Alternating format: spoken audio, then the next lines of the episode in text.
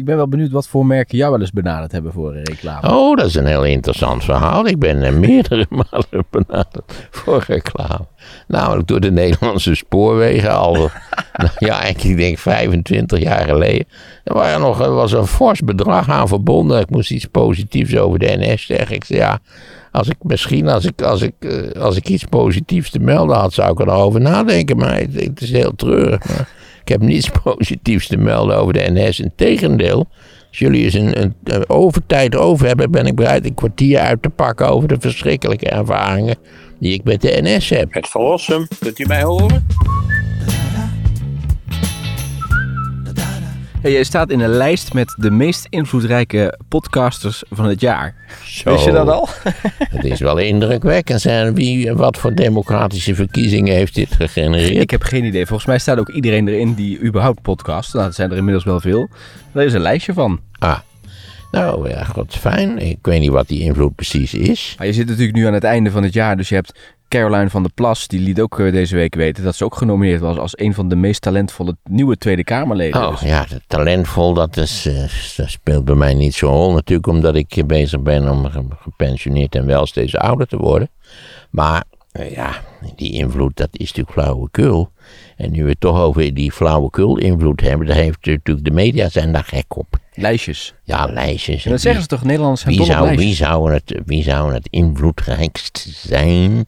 Hè, en je hebt dat, dat flauwekul onderzoek van de Volkskrant met de 100 invloedrijkste Nederlanders elk jaar. Oh ja, ja, ja. ja. En daar staan altijd allerlei mensen in, maar daar, je moet een onderscheid maken tussen de functie die iemand bekleedt en of hij als persoon invloedrijk is.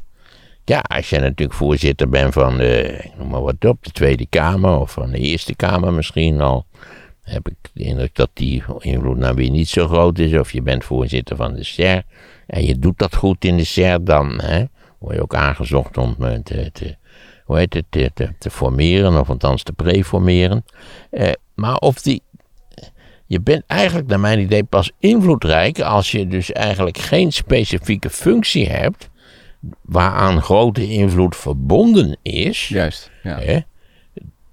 Wanneer je die invloed ook zou hebben als je die functie niet meer uitoefent. Hè?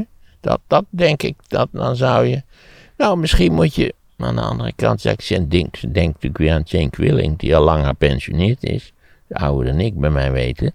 En die toch zijn invloed heeft behouden terwijl hij de functie die Ja. hij had, namelijk vicevoorzitter van de Raad van State, niet meer uitoefent. Maar dat, dat, die schaduw die hij natuurlijk heeft, heeft ontwikkeld of gekregen door die functie, die zal nog steeds een rol spelen. Dus ik vind dat invloed, en dan, dan nogmaals, heeft Rutte invloed? Ja, je zou op het eerste gezicht natuurlijk enorme invloed. Hè? Ja, dat over het regeerakkoord. We moeten zo misschien even dat ze weer gezellig verder prutsen. Voor zover we weten, zonder dat het eigenlijk enige vorm van vitaliteit of enthousiasme uitstraalt, dat wel. Eh, maar goed, er zal tenslotte wel een akkoord uitrollen. Maar ik wil wedden, als Rutte zegt, die zit dus de hele dag in dat torentje, zoals je weet, dat die, die kastanjeboompjes aan de overkant van de vijver, dat die hem helemaal niet bevallen. Ze zijn namelijk nogal armetierige kastanjeboompjes. Ik weet niet, heb je er wel eens gelopen? Dat je, Ja, ja. Heel veel van die kastanjebomen die hebben dus last van een, van een bepaald soort van beestje. Hè, de zogenaamde mineermot. Dat hebben we te danken aan de klimaatopwarming.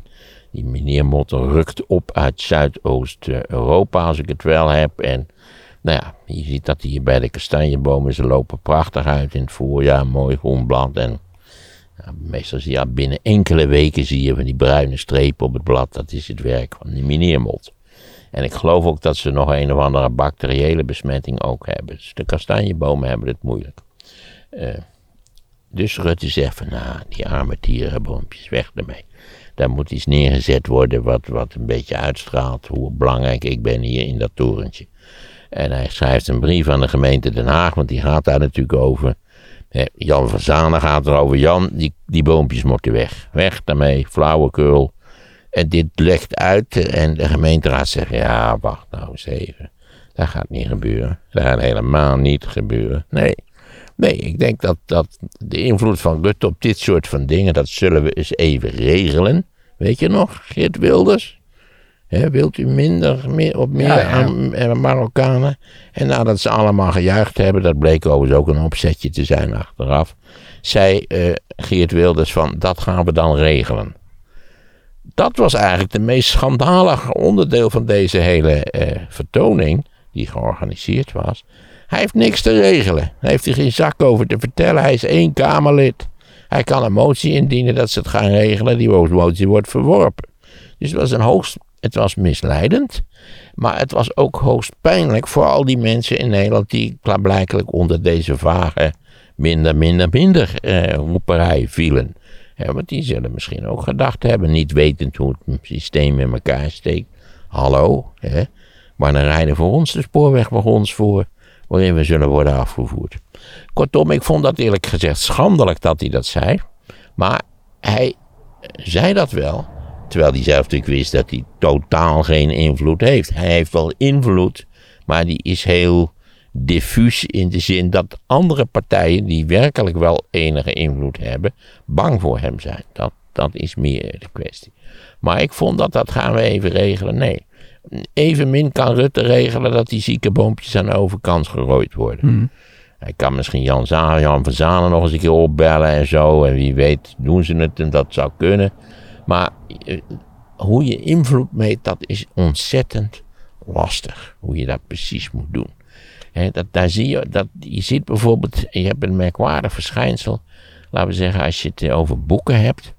Dat in Nederland worden steeds minder boeken verkocht. En voor zover ze verkocht worden, vaak via het internet. Dus de boekhandels hebben het moeilijk. Mag ik iedereen oproepen gewoon boeken bij de boekhandels te gaan kopen. Al moet ik bekennen natuurlijk dat ik af en toe in mijn haast om een boek vlug te bezitten. Zeker als het uit Amerika komt, toch wel even dat via Amazon doe. Ja, er kwam nog een vraag trouwens. Maar ik, heb, ik zo voel me altijd schuldig. Ik voel me altijd schuldig. dan heb je dat deels al beantwoord. Zal ik Ah. zo even laten horen. Goed zo. Eh, en dan is het soms ineens zo dat iedereen in Nederland hetzelfde boek leest. En dat, dat haalt dan al echt fantastische verkoopcijfers. Nou ja, je had in de tijd die Larsson, hè, eh, mannen die vrouwen. Ja, Dat van waren de serie ook. Drie delen. Ja. En ik weet nog, dat is alweer jaren geleden. Ik liep het terras op in, in, in Texel, waar ik altijd een kopje thee ga drinken. En tot mijn verbazing zaten nou niet iedereen, maar de helft van de mensen dat een heel dik boek te lezen. En dan kijk je, kijk zo'n beetje van eh, even zo over de. Je kunt niet zeggen, als, wat, hebben u daar, wat zit u daar te lezen? Dat kun je ook weer niet maken. Je weet maar nooit wat het is.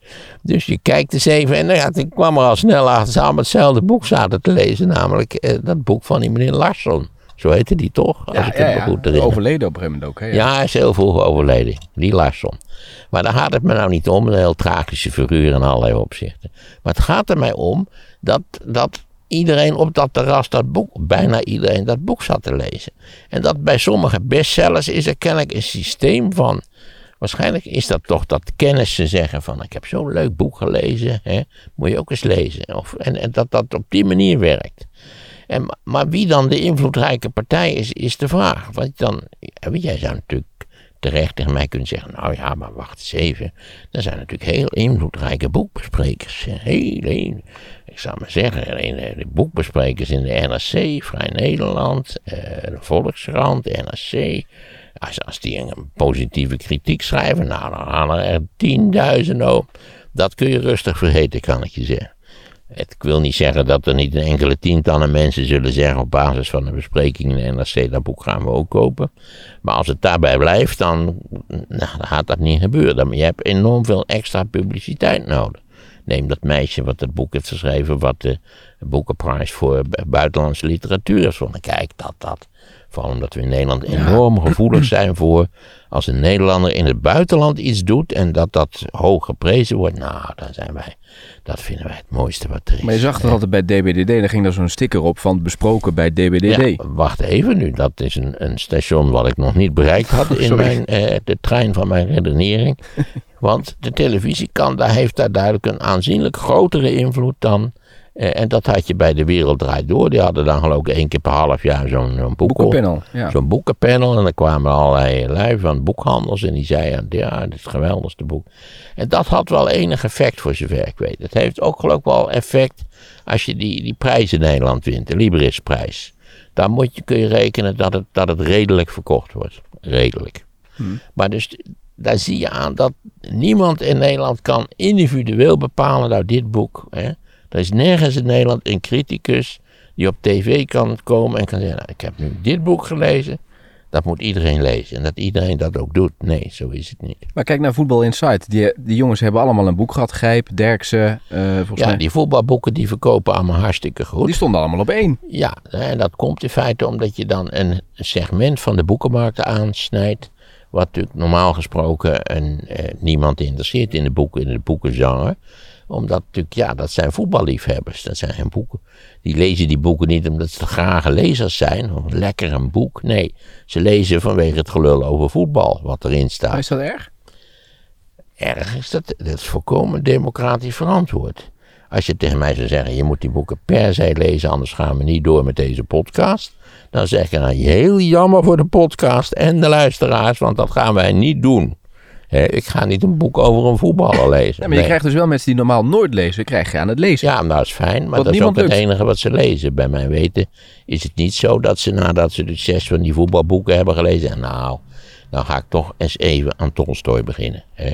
Ik, zie, ik zie nu hoe interessant dat is, zo'n figuur die worstelt met het leven. Want ik geloof dat de helft van die lui verslaafd raken in de loop van het, van het sportbestaan. Ook zoiets eigenaardigs. Je gaat zingen of je gaat sporten en in no time ben je aan de middelen. Dat is toch ook vreemd? Ja. Bij historici komt daar bijvoorbeeld veel minder voor. Dat wil zeggen, ik heb natuurlijk wel gerookt en gedronken, maar ik wil niet aan de middelen. Ik zou verbaasd zijn geweest als ik over een van mijn collega's zou hebben gehoord dat hij lelijk aan de kook geraakt zou zijn. Ben je ook niet benieuwd dat je denkt, dat ga ik toch op het einde van mijn leven, ga ik dat nog eens proberen. Absoluut niet. 0,0. Nee, nee, nee, nee. Ik heb natuurlijk, eh, nou ja, ik heb alle ervaring van die je met alcohol kunt hebben in je leven. En ik heb er zonder al te grote moeite heb ik er afscheid van genomen. Ik heb ook natuurlijk een jaar heel lang geleden wel eens wat wiet gerookt. Maar ik vond er helemaal niks aan. Oh, melig gedoe zeg. Ja, je wordt er melig van, dat is het eigenlijk. Ja.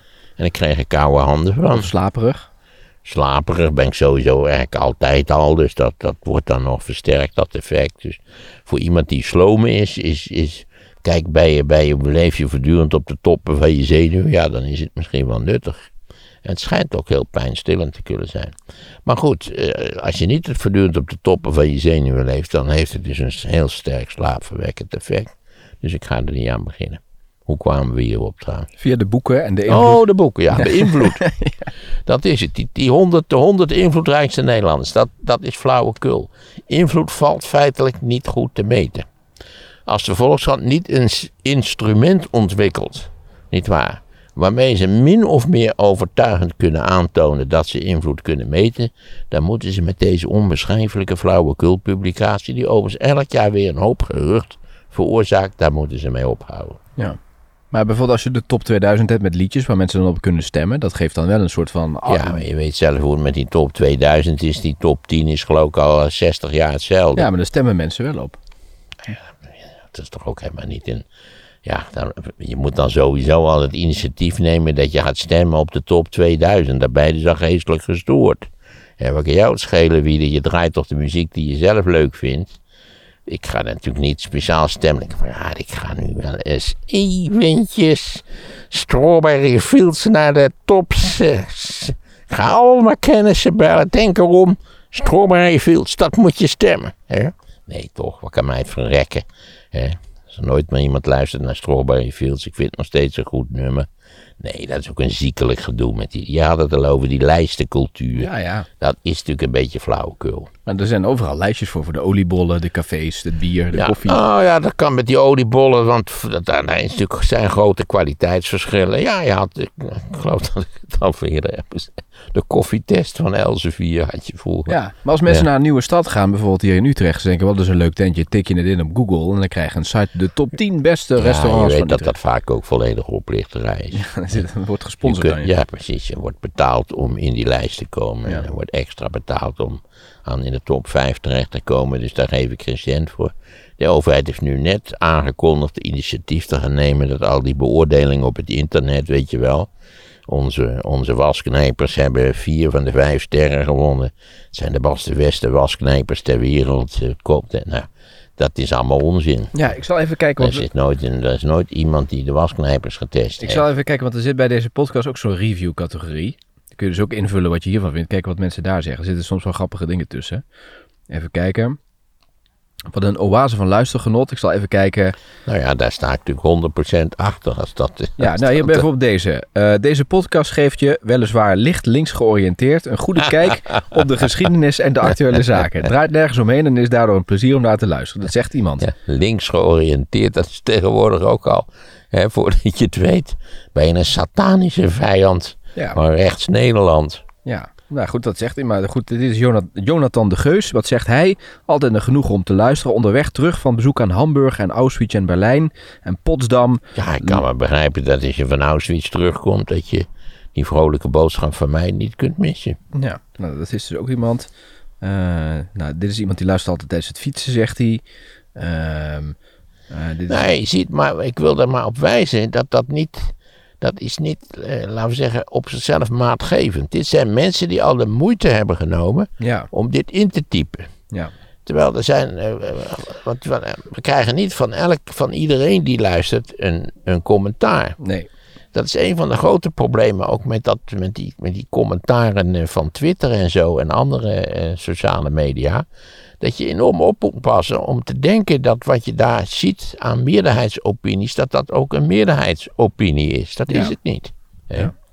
Nou, dit is iemand die zegt bijvoorbeeld, die geeft drie sterren van de vijf. Ik ben bij deze podcast terechtgekomen door de vertelling over de Tweede Wereldoorlog, die zeer de moeite waard zijn. Jammer dat Maarten, dan komt hij weer, te veel afdwaalt. In het begin is dat nog leuk, maar op een gegeven moment ging het mij irriteren. Ik denk ook niet dat het de bedoeling van deze podcast is om lang uit te wijden. Geen idee, daar hebben we het niet over afgesproken. Uh, maar om een inkijkje te geven in het hoofd van Maarten. Leuk voor de fans en voor mij zijn er genoeg andere podcasts, zegt Vinnie 2.0. Ja, godzijdank eh, hoeft hij, wordt hij niet gedwongen om naar deze Nee. podcast te luisteren. Ik zou zeggen, beste, hoe heet die? Vini? Vinnie, Vinnie. Winnie Nou, de Vinnie. Be- beste Vinnie, ga vooral naar andere podcasts luisteren. Mij interesseert het geen reet of je wel of niet luistert. Nee. Een wandelende ijsbreker zegt heerlijk om naar te luisteren met hier en daar een krachtterm. Die als, in het, eh, die als het zout in de pap functioneert. Ik geniet ervan tijdens mijn dagelijkse wandelingen. En ga door met afdwalen, staat daar dan weer. Dus, eh, Ja, nou nou goed, dat is heel interessant. Dat je dus, je, je klikt dit even aan.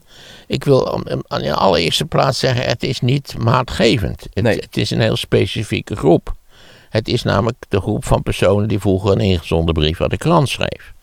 En je weet, sowieso is zijn de negatieven, die zijn meestal veel sterker eh, in hun sentimenten en in hun gevoelens dan de positieve. Want er is natuurlijk een enorme middengroep, die vindt het best aardig, die luistert af en toe. Die vindt zich er niet over op, die gaat jou niet een berichtje sturen. Dus je moet uitkijken dat, dat je dat niet als maatgevend gaat zien, dit soort van... Ja, dan maakt die fout maken de media ook altijd. Dan schrijven ze over een bepaalde gebeurtenissen in het land. En dan zetten ze er drie van die Twitter-commentaren naast. Dat is eigenlijk de moderne versie van, de, van de, het zogenaamde straatinterview. Hè. De Voxpop. Het, het kabinet is gevallen. Daar staat de dappere verslaggever met zijn, met zijn microfoon bij de uitgang van een supermarkt. Daar komt zo'n echtpaar van middelbare leeftijd aangesukkeld. Niet waar? En van, eh, dag mevrouw, mogen wij u een vraag stellen? Van, eh, ja, gaat u gang. eh, hoe, hoe zie je dat? dat wat vindt u van de val van het kabinet? Nou, die, die vrouw, ja, ja, niet... ja, ze vallen, ja, dan staan ze weer op. wat vind jij ervan, Piet? Nou, Piet, die al die tijd zwijgend heeft staan luisteren van... Die, ze moesten ze allemaal doodschieten. Hè? Oh, dat is een iets minder welkome opinie. En dan het, het straatinterview. Een van de meest belachelijke gewoonten die de media ooit hebben aangenomen. Wie bepaalt wie je gaat, wie, wie je gaat vragen? En dat is ook een heel groot probleem met al die panels op de televisie. Hè? In hoeverre zijn die maatgevend en in hoeverre niet? Hè? We hebben in Nederland eigenlijk maar één panel wat, wat werkelijk miljoenen mensen bereikt. En dat zijn onze verkiezingen. En zelfs daar moet je zeggen dat bij provinciale staten, gemeenteraad enzovoort. Nou, mag je een handen klappen als de helft opkomt daar. Ja. Dat betekent dat de andere helft zo weinig geïnteresseerd is dat ze niet ineens komen stemmen.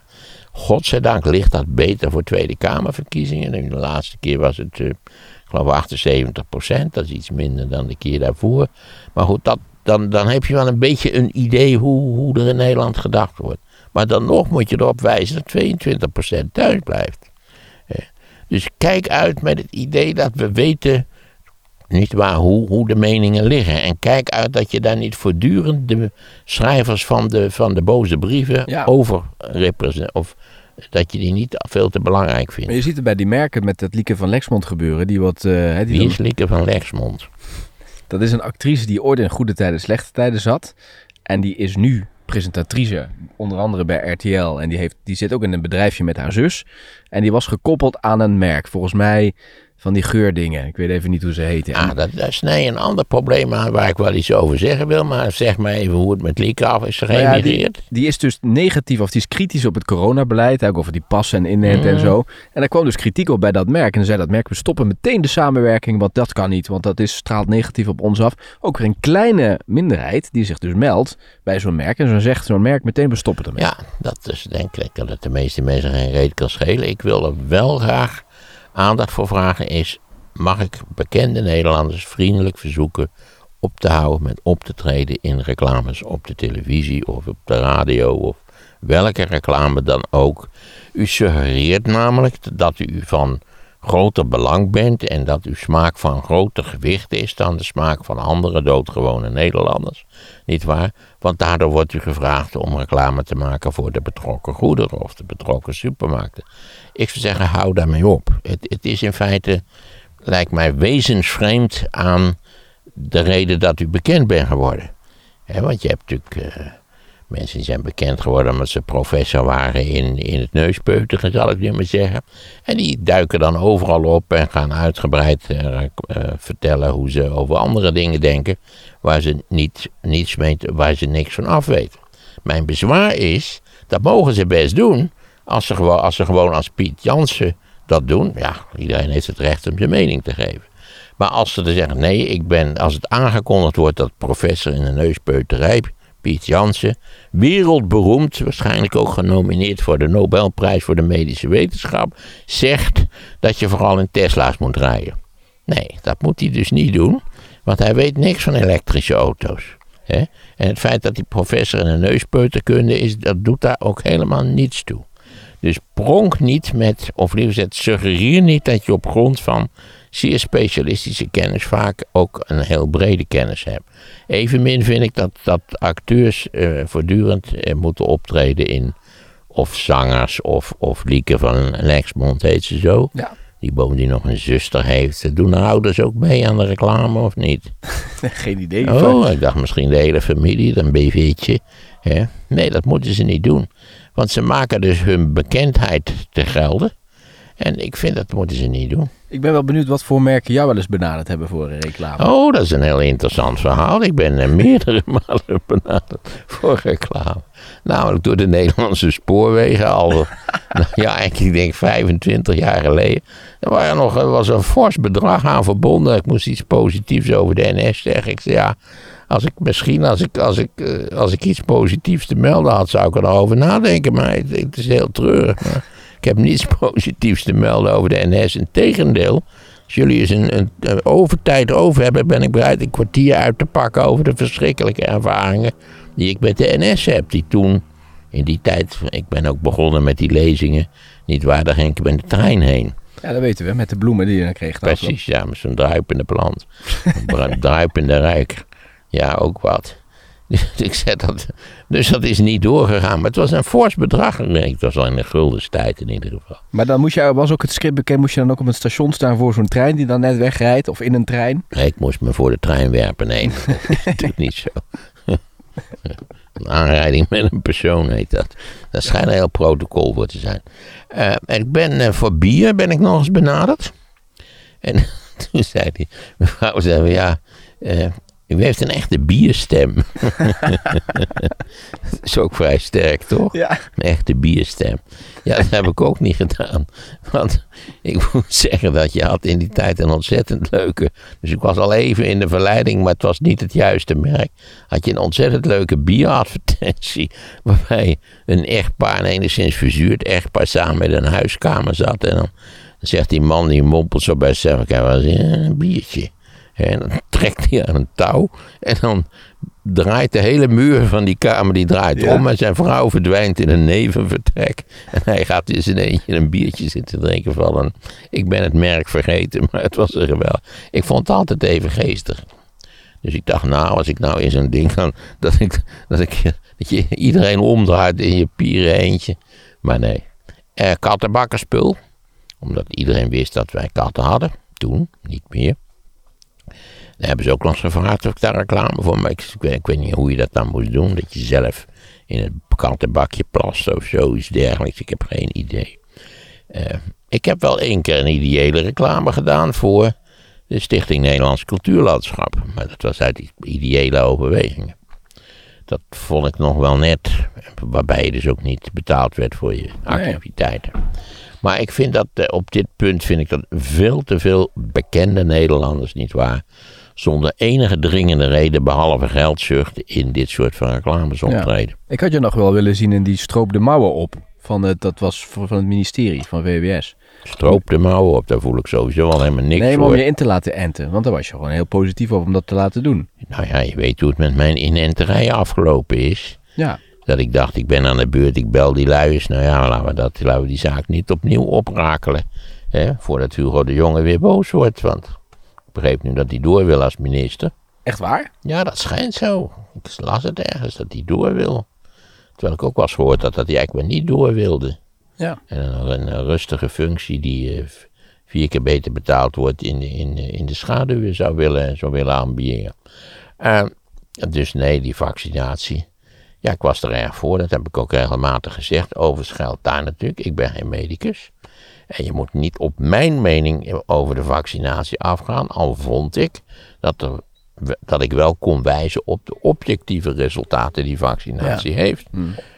We hebben nu gisteren of weer gisteren weer gehoord dat het een, ik geloof meer dan 70% van de huidige IC-patiënten, dat dat mensen zijn die niet gevaccineerd zijn. Ja.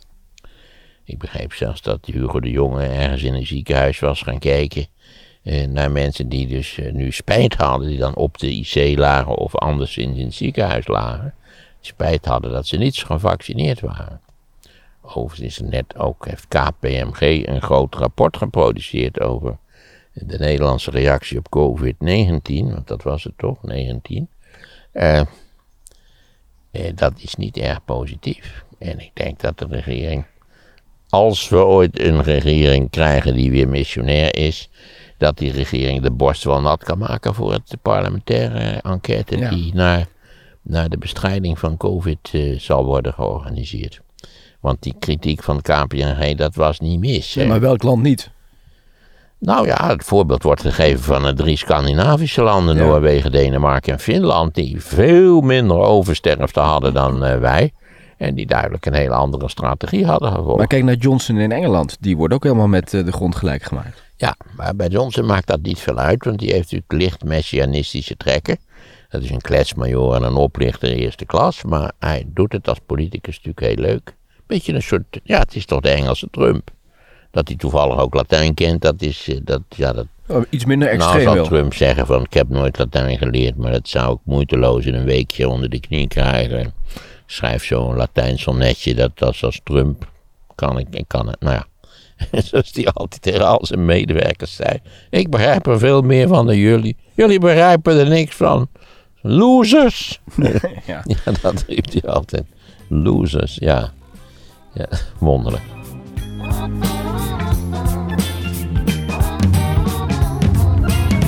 Wat vind jij ervan, Piet? Nou,